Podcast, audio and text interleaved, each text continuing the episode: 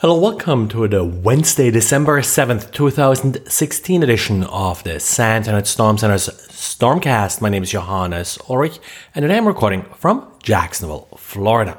Many modern web applications are moving away from SQL databases to NoSQL. We talked about this a couple times in this podcast already, but uh, one stack that gains some popularity here is the so-called mean stack, where mean stands for MongoDB, Express.js, AngularJS, and Node.js. The beauty of this is, from a developer point of view, it's front end to back end JavaScript JavaScript. So really the only language you're coding in on the server or on the client side is JavaScript. And then MongoDB will natively deal with JSON objects very nicely. So first question, of course, if we have no SQL, does this mean we have no SQL injection? And actually that's somewhat true. In particular with uh, MongoDB, parameters don't really have to be escaped or the like. They're just passed to the database as a string. So that works out pretty nicely. However, the parameters themselves, uh, they can be JSON objects.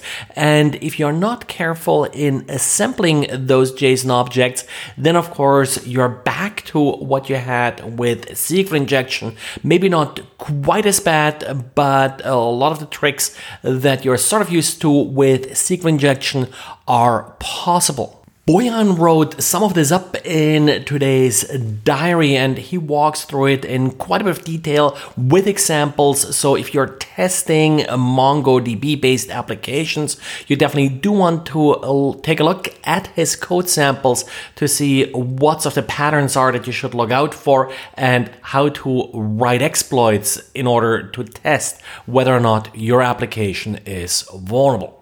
In forensics, one of the first thing that investigator often has to do is to acquire an image of the drive that's supposed to be investigated. Well, uh, EnCase has a free utility to do that, a forensic imager that allows you uh, to create these copies from multiple different file systems. Sadly, it suffers from a number of denial of service vulnerabilities and also a heap-based buffer overflow.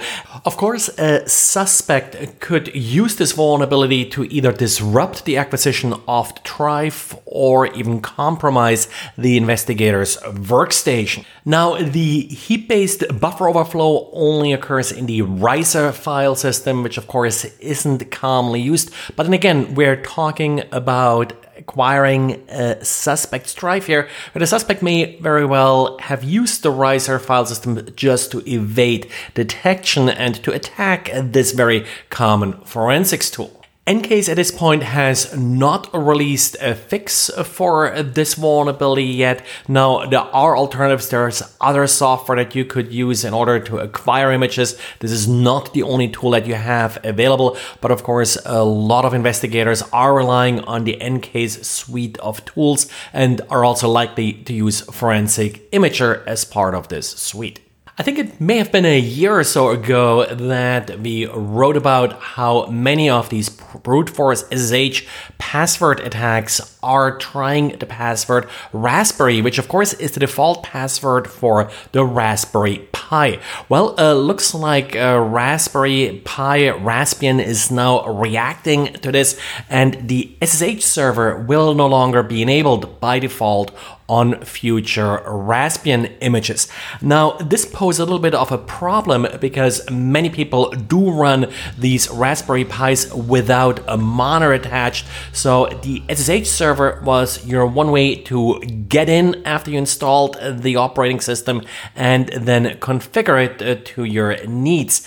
They set up a simple workaround. If you do want SSH enabled, you just have to drop a file with the name SSH in in the boot partition and this will enable SH on the first boot. Of course, then it's up to you to secure it and set up a better password or even better disable passwords. Would have been nice, in my opinion, if that SH file would have just been a public key that you then use uh, to authenticate any logins, but at this point, it looks uh, like all you need is a file with that name. It may be empty, and this will then prompt the operating system to start up the SSH server. And talking about default passwords, uh, we also have a new advisory for Sony IP cameras, and it affects a wide range of them.